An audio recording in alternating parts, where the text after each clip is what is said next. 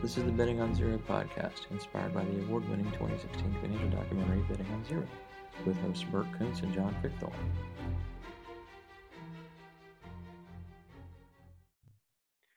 Okay, so here we are. We are live, and uh, we're on uh, Capitalism Maven. I'm Bert Koontz, and this is uh, my old friend John, I'm John Fichthorn. Thanks for having me, Burke. Yes, sir. And uh, John uh, has a few roles. Uh, John happens to be executive chairman of Maven. He's also well. I'll let you, I'll let you uh, talk about all your various titles.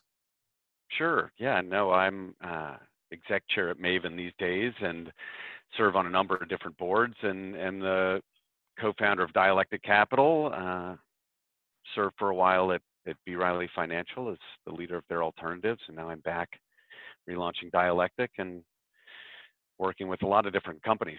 Uh, so you know, most of my experience, Burke, as you know, was as a short seller, and Burke and I worked together on the Betting on Zero film, and so we've been having these conversations for a long time, and it's yeah. exciting to kind of have one recorded. Right, exactly. So, you know, for background, we've been doing this kind of off the cuff for a long time. Uh, you know, whether it's in the office or uh, you know over a drink or you know, and and we both, I believe, feel like the the narratives of these uh, of the markets, the narratives of politics, you know, tend to merge, and and these narratives, you know, take on a life of their own, and the stories that that emerge are often compelling. And you know, we start we made the movie together um, based on that sort of premise, and um, you know, I, I, think as we build out, uh, we continue to have these conversations. You know, this this little podcast might become interesting to some people. So we thought we we thought we'd keep doing what we're doing and just do it, you know, and record it and see what happens. So hopefully, these people out there might find some of it, you know, interesting, if not all of it. well, anyway. Well, certainly not all of it, but I'll take even some of it. Yeah, exactly, uh, exactly. So, uh, you know, last night we obviously had a, a, a uh, pretty big debate in this country, um, presidential debate, and uh, John, just want to kind of get your take on what you saw. Well, I don't know. You couldn't, you know, as as as I want to name my podcast, you can't make this shit up, right? Like, I mean, that was the most absurd debate of two adults I think anyone's ever watched on national television. Uh, you know, right. I was a little bit embarrassed to be on either team or uh, even an American at some level. Uh, you know, you just wanted Trump to to shut his mouth for a second so you could let Biden say something stupid. But instead, Trump just kept inserting his own stupidity into it, and it was just a battle of who's a worse guy or who's less qualified to, for this role that they're both competing for. Right. It was. What did you think? Well, I mean, I thought that the setup uh, favored Biden because Trump had made a mistake in telling everybody how senile his opponent was for a month, and then realizing his error, decided to go out and tell everybody he was on Adderall and he was on drugs, and so you know he did Biden a lot of uh, he did him a big solid by doing that, and then so all Biden really had to do was show up and not be senile and or on drugs, and so the bar was low for him. Now that said, you know like he's clearly not the same person he was ten years ago, and and uh, um, and I think that you know I, I thought that Trump actually hammered him pretty hard early on, and just the sheer force of Trump's personality really kind of carried the day for a lot of it. It got really weird toward the end, you know, when uh, curiously he wouldn't denounce white nationalists or white supremacists, and then the whole um, bit about the you know the peaceful transition. But so uh, it's obviously uh, I, I, think no one won last night, uh, and America probably lost. yeah, you know, it. I, I often think back to the South Park episode in 2004 of the giant douche versus the turd sandwich running for the school mascot. And it's just sad that every election cycle you're like, here we are again. I just don't know which one is which, but either way, it's it's just a bad outcome. Right. I would agree that Biden looks unhealthy and unfit, right? I kind of felt like I was watching the school bully take on the grandparent that had been let out of the clinic with Alzheimer's and just watching him beat him up on the front lawn. And I, I, yeah, there was it was sad because you really want there to be a winner. And look, I yeah, Trump's a crazy person, but I don't necessarily dislike what he's gotten done over the last uh, four years. Mm-hmm. And you know, I'm sitting there watching these two guys argue about basically who's a bigger criminal, right? Has Trump Trump committed tax fraud? Has Biden, you know, enabled his son to steal money from the Chinese and the Russians? All all of which have fairly well founded legitimacy in their claims. I mean, yes, maybe Trump used legitimate policies to only pay 750 bucks, but obviously, you know, he's not releasing his tax returns for a reason. And as we both know, when somebody's not giving an answer, there's probably there's an answer, right? There's an answer that they don't want to give, right? Right. You just you just never see that happen in in corporations. right, right. Ah, Well, so you know, it, it, I couldn't help but to harken back to um, uh, you know the last election uh, where uh, the conventional wisdom was a that Clinton would win, and that b uh, it would be horrible for markets if Trump did because of his plans to do tariffs and um, his you know generally sort of America isolationism uh, campaign, and yet uh, you know when the markets opened, well they opened you know limit down Yeah. in, in the in the uh, I will never I will never forget that night. Yeah, There I was sitting there that. running a short fund, right? Just I'd already had Brexit happen, right, which was supposed to be a disaster, and then everything went up anyway. And then we get the Trump election, and it's a disaster. And I just sat there drinking with my in-laws, watching it, just watching futures dive, kind of giggling the whole way. mhm. And then I came in the next morning early and sat down with the analyst team and we put on a whiteboard, okay, let's talk about who this is good for and who this is bad for. And by the time it was 8:30 and futures were already starting to turn a little bit, uh, you know, we realized it was almost good for everybody. We were like, oh, well, you want to buy energy, Right. Is it good for banks? Right? It's good for banks. It was Yes. and you know, we ended up buying a bunch of uh, health insurance innovations that morning on the open as much as we could, because we thought, well, it's definitely good for health insurers. Like we're going to get a free market in that space. But you're sitting there going, wait, how is this a disaster if it's good for every single sector that I look at? And so, you know, it's really interesting that the night of the election, everyone was wrong.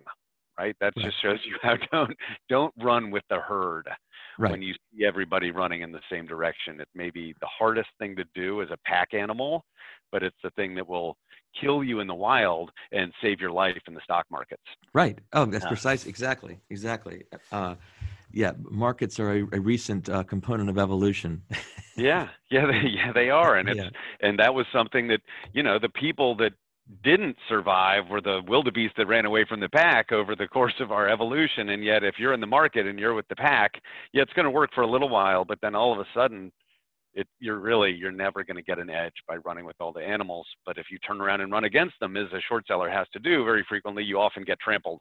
So it does cut both ways. It's right. not as easy as no, no, as it's not. It's not. uh, Uh, but that's, that's that's a fascinating take, and and uh, you know, as a as a contrarian, um, you know, you, you have to go the other way. Uh, but um, but the hello, is that Deborah? Hello, Deborah.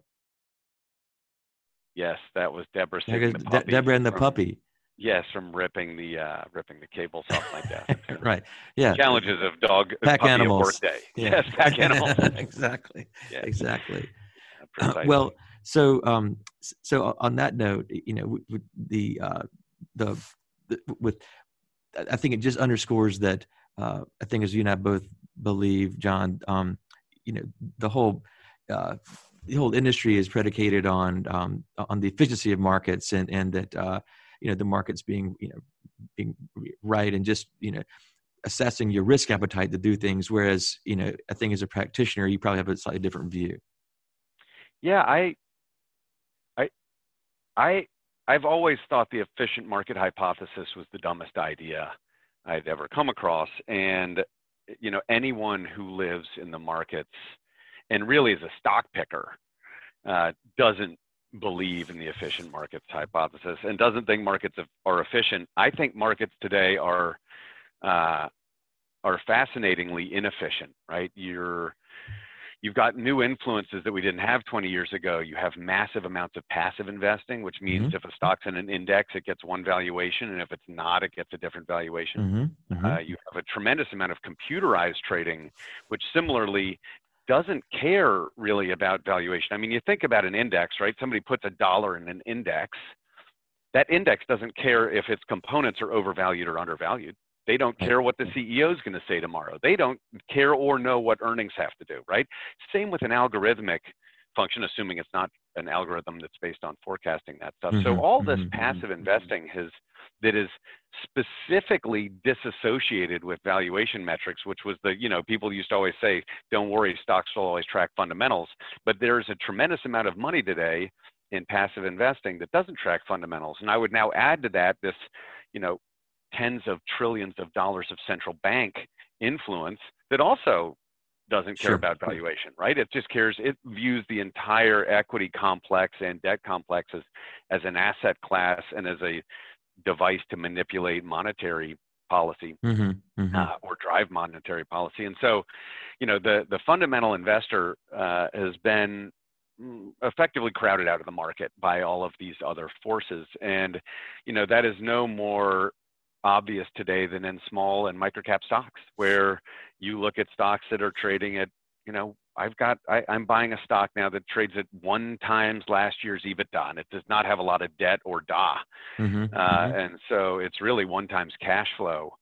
And yeah, it's an energy stock, but so great. Like, Energy stocks are probably the end, uh, the the bottom of the barrel of that example, or the top of tip of the spear of that example. Mm-hmm, energy mm-hmm. stocks have have received vows from all the passive investing complexes to not, I won't invest in carbon based assets, right? So you're just seeing 14 trillion people have signed up to this thing that says, I won't buy this no matter how good it is. Right, right. Right? Like this is the ultimate disassociation from efficient markets. This is, uh, this is a policy driven right. Yeah, exactly. Or people, or people decide they want to own Tesla because they like the idea of saving the world.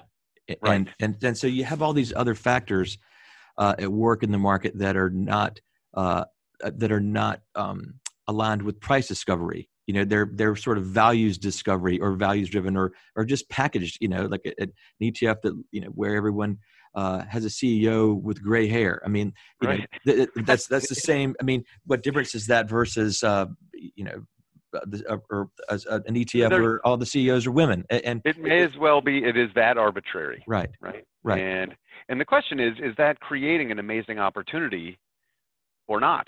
And how long are we going to have to wait to realize it? And can well, I stay liquid or solvent longer? Yeah, and that's the issue. It, it's like it's you know one of the old uh, you know Buffett saws. You know the, the market can stay irrational longer than you can stay uh, solvent and and um you know it's why it's why you know casinos are such it's why casinos exist you know right you know things can go other, another way for a long time but uh but I, I i totally agree with you that the in a world where you have more and more trading sardines versus eating sardines yeah. you know i mean like another old so it's like well you know so, that was that was dan loeb's quote to me as we were making the movie on betting on zero Huh. And he had bought his position and driven the stock up uh-huh. below 30 and then appeared to be selling it all in the low 40s. Mm-hmm. And, you know, but initially came out like he was a real supporter in the company. And I saw him at the, the Navy SEAL Foundation event. And I said, Damn, what about Herbalife? I can't believe you're out. And he said, yeah, it was more of a trading sardine. Right. Exactly.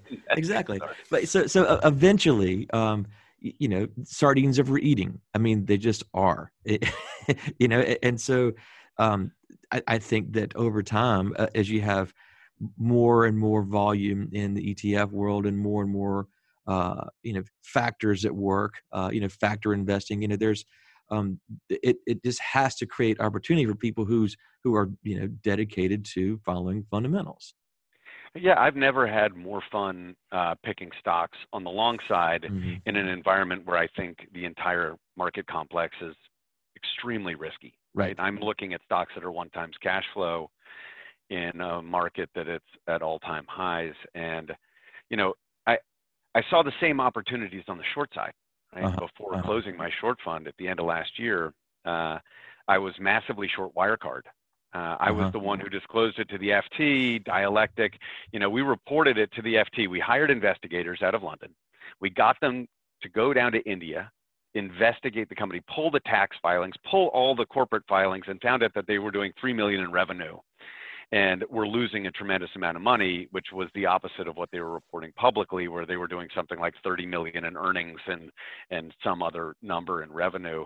And it was this was information you could take to court like mm-hmm. I really had it had to be that good, and we got the FT to write it up, mm-hmm. and mm-hmm. that was four years ago. And after it got published, uh, BaFin, the German regulator, announced the next day that, that they were going to start an investigation. Mm-hmm. And I was so excited until I realized that the investigation was into us. Right. Uh, right. For potential stock manipulation. Right, right. That's how corrupt it went. And so, you know, thank God the FT stayed on it for four years. But here you had a 15 billion euro uh, definitively proved fraud, in my mm-hmm. opinion. I had mm-hmm. all the mm-hmm. evidence. Didn't matter. Cover the right. FT. Didn't matter. Like, so where's the efficient market, right? For 14 years, you had this thing absolutely is a fraud, and it, yet it it in fact went up another 150% from the first day that article was published. Right. And I would argue you've got a bigger one in China with Evergrande today, uh, where you've got Evergrande sitting there with an over 200 billion dollar enterprise value today, and yet I would argue it's been proven that it's also a, a total fraud. So yeah, well, certainly, it's been on the uh, on the watch list for a lot of folks that um, you know have a cer- certain amount of skepticism of you know things that come out of uh, China, and uh, and Evergrande has been um, it's you know it's it's not a it's not a big secret to a lot of folks that have been following it for some time, like you have. Um, uh, you know, it was interesting the price action last week. Why don't you remind us what we saw? Hold on one second. Yeah. yeah.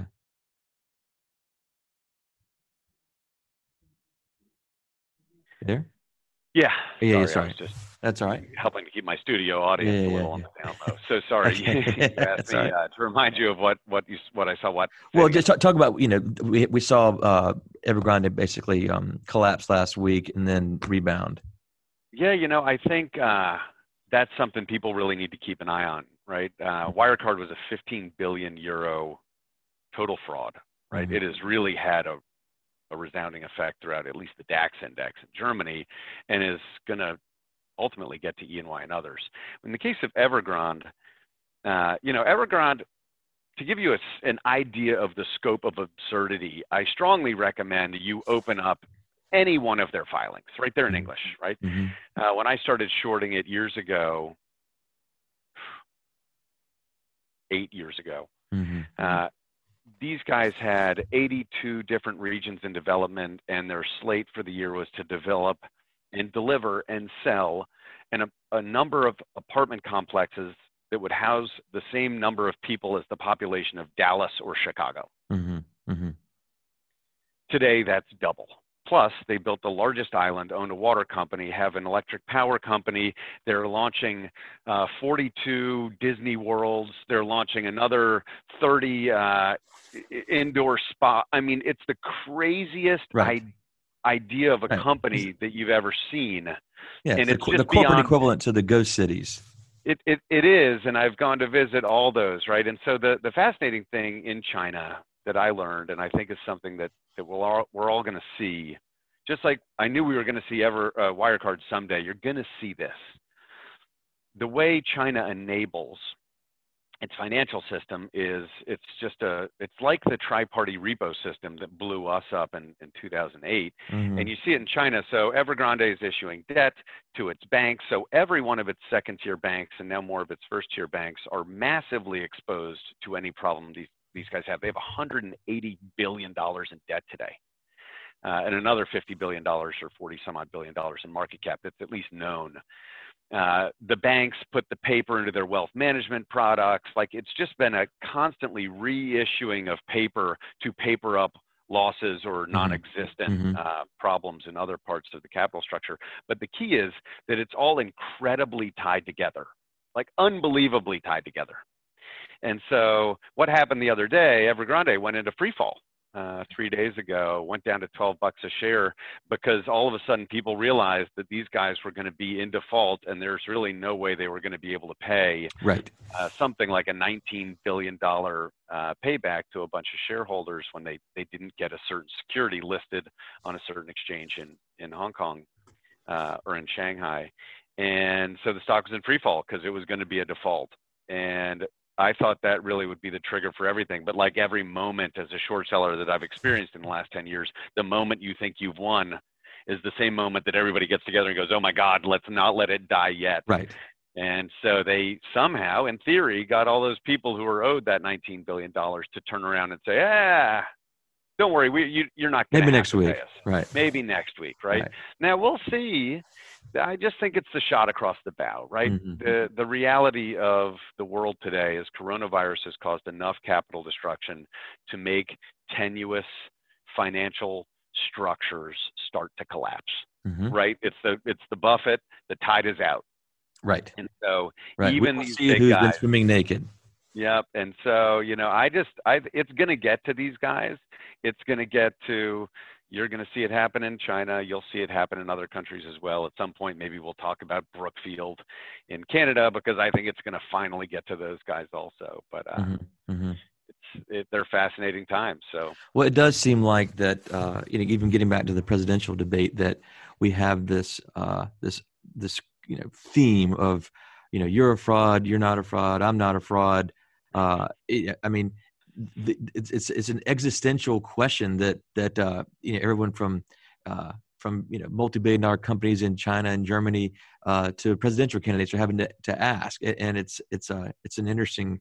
Um, I, I don't know. I, I don't really know I how think to. I think it's, I think it's really emblematic of why everybody's so damn angry. hmm right? Like back in the 90s, even, at least it's kind of like markets were free enough so that if a company screwed up, they went bankrupt. hmm You know, uh, the guys at WorldCom in 2000 went to jail, right? Mhm. Enron, they went to Right, jail. right. right? Right. In 2008, we decided as a nation, as a people, save everybody. Right. Right. A ton of people should have gone to jail. Right. Right. We should have really questioned the central bank that got us into that situation. We should have really questioned the financial institutions that Right. were And the policies. and the policies and the Mm-hmm. people. But there were no heads on stakes at the entrance to the city. There was no warning to next generations to not do this. In fact, it was quite the opposite. hmm It was step in. We're going to save everybody by the weakness. We're going to make sure that the generation that made the bad ideas is is saved, right? Right. And that, unfortunately, has has just simply carried forward and and grown. It's Right. metastasized. Right. And compounded. And and that's what makes everybody so pissed off. Mhm. Bad guys aren't getting punished. Bad investors aren't getting punished. Bad politicians aren't getting punished. Right. Right. And that's what makes you kind of want to burn the whole thing down. Right. And that's where you get this outrage and the rage that I think you're seeing show up everywhere, Right. from BLM to whatever. So Right. Right. Absolutely. yeah. I, I don't, um, I, I think we have, we'll have a lot to talk about over the course of the next, uh, you know, as, as long as we can keep coming up with fun stuff, um, you know, fun different angles to look at these, uh, these, t- these, uh, matters. But, uh, you know, hopefully this will, you know, be, be a first step in getting some, uh, understanding and some attention to some of this fun stuff we've been looking at for some time. yeah, I've got a lot of stories. I can't wait to share them with you. Yeah. And maybe the other two or three people that listen. Yeah, yeah. So as is probably uh, obvious to anybody's listening, we, we don't even yet know, um, you know, what this podcast is even called or where it will live. but uh, or, but um, but we've had a good time doing it so far, and uh, I guess I have to. I'm going to attempt to read um, a disclaimer so my corporate overlords don't don't get too mad at me. But uh, you know, any opinions are, are those of Bert Koontz and or his friend John Victor. John Victor Horner, not necessarily those of Raymond James. There's no guarantee that these statements, opinions, and forecasts provided here will prove correct. Any information is not a complete summary. A statement of all available data necessary for making an investment decision is not constitute a recommendation. Uh, Berkins is a financial advisor at Raymond James, member of New York Stock Exchange, etc. So anyway, Yeah, and as I don't run a fund, but still on the basis of full disclosure, uh, I am not invested in any of the things I discussed today. Right. Excellent. Well, I don't even know if, if that uh, if, if that uh, disclosure will be applicable going forward. But I thought I'd throw it in there just just uh, in the near term. So it's good policy. Yeah. People want to know if you're actually, you know, talking your book. Right. I'll tell you if I'm talking my book. Right. I do own that stock that trades at one times cash flow that I didn't bother giving you the ticker. Right. awesome. Uh, well, um, I don't even want to cover anything else, or uh, you think we? No, I think that's a I think that's a great start. Yeah, yeah. So, See so what just you can edit it into. yeah, so just just for background, um, so we've we've done. Um, I guess we didn't fully discuss it. We did, uh, you know, betting on zero. Uh, we're the guys that that um, helped produce the uh, the film, the 2016 documentary um, about Bill Ackman's um, uh, campaign to bring down uh, Herbalife, the large multi-level marketing company, and uh, um, which is uh, which uh, until recently was on Netflix. I think it just it just timed off. So uh, make sure you run out and get it on uh, Amazon or, or, Apple. Um, and uh, right. Um, but yeah, the, the things we explored there were similar. You know, they're just they're just crazy narratives and and um, uh, and you know what happens when you talk about you know morals and financials at the same time. you often get conflicting dynamics. Yeah, I think we should do a whole episode on MLM and on betting on zero and Herbalife. Yeah. You know, it just shows you that you can be right and yet really wrong. right. Yeah. Did I just lose you? We lose John's audio here. I'll give him a second to come back on. Are we there? So as you can see, we're just we're just starting out. um, all right. Well, I tell you what, I'll just uh, I'll close that down there. And uh, there we go. Oh, there you are. hear me? Oh, yeah, yeah. All good. Okay, cool. All right, good. Uh, well, we were in, we were we were closing it down anyway, but um, anyway, we'll right. see. Uh, we'll see how this you how you can how you can be right and right in the world and wrong in the financial markets. Right. Yes. We had a movie that was right. The facts were right. The the uh, the government declared it everything they could declare it that was bad other than the quotes pyramid scheme. Right. Uh, they were bribing people in China, which has come out subsequently. Their CEO was fired. Like everything was right, but right. The stock did not go to zero. Bill Ackman covered, and Yeah. there you go. and then now he's making, you know, he's he's still in the news, and you know we're Yeah, we we're- should bring him on. We yeah should bring- we uh, that's a good idea. It's a good. I, I Yeah. guess there was an article in the journal yesterday about his uh his big trade uh, back in February. I hadn't seen it yet, but someone was telling me about it. So Yeah, I think I think he'd do that for us. He owes us one. yeah, I guess so. All right. Well, um, All right. John, we'll c- catch up soon, and uh, I'll let you know how this turns out. Excellent. Good talking. okay, man. All right. See you. All right. Bye. Bye. Thank you for listening to the Betting on Zero podcast. These opinions are intended as entertainment. Any opinions expressed on this podcast by Bart Kuntz, John Pickmore, or anyone else are not necessarily Mr. Raymond James. There is no guarantee that the statements, opinions, or forecasts provided herein will prove to be correct. Any information is not a complete summary or statement of all available data necessary for making investment decisions does not constitute a recommendation. Bart Kuntz is a financial advisor, Raymond James Associates Incorporated, member, New York Stock Exchange, member, SIPC.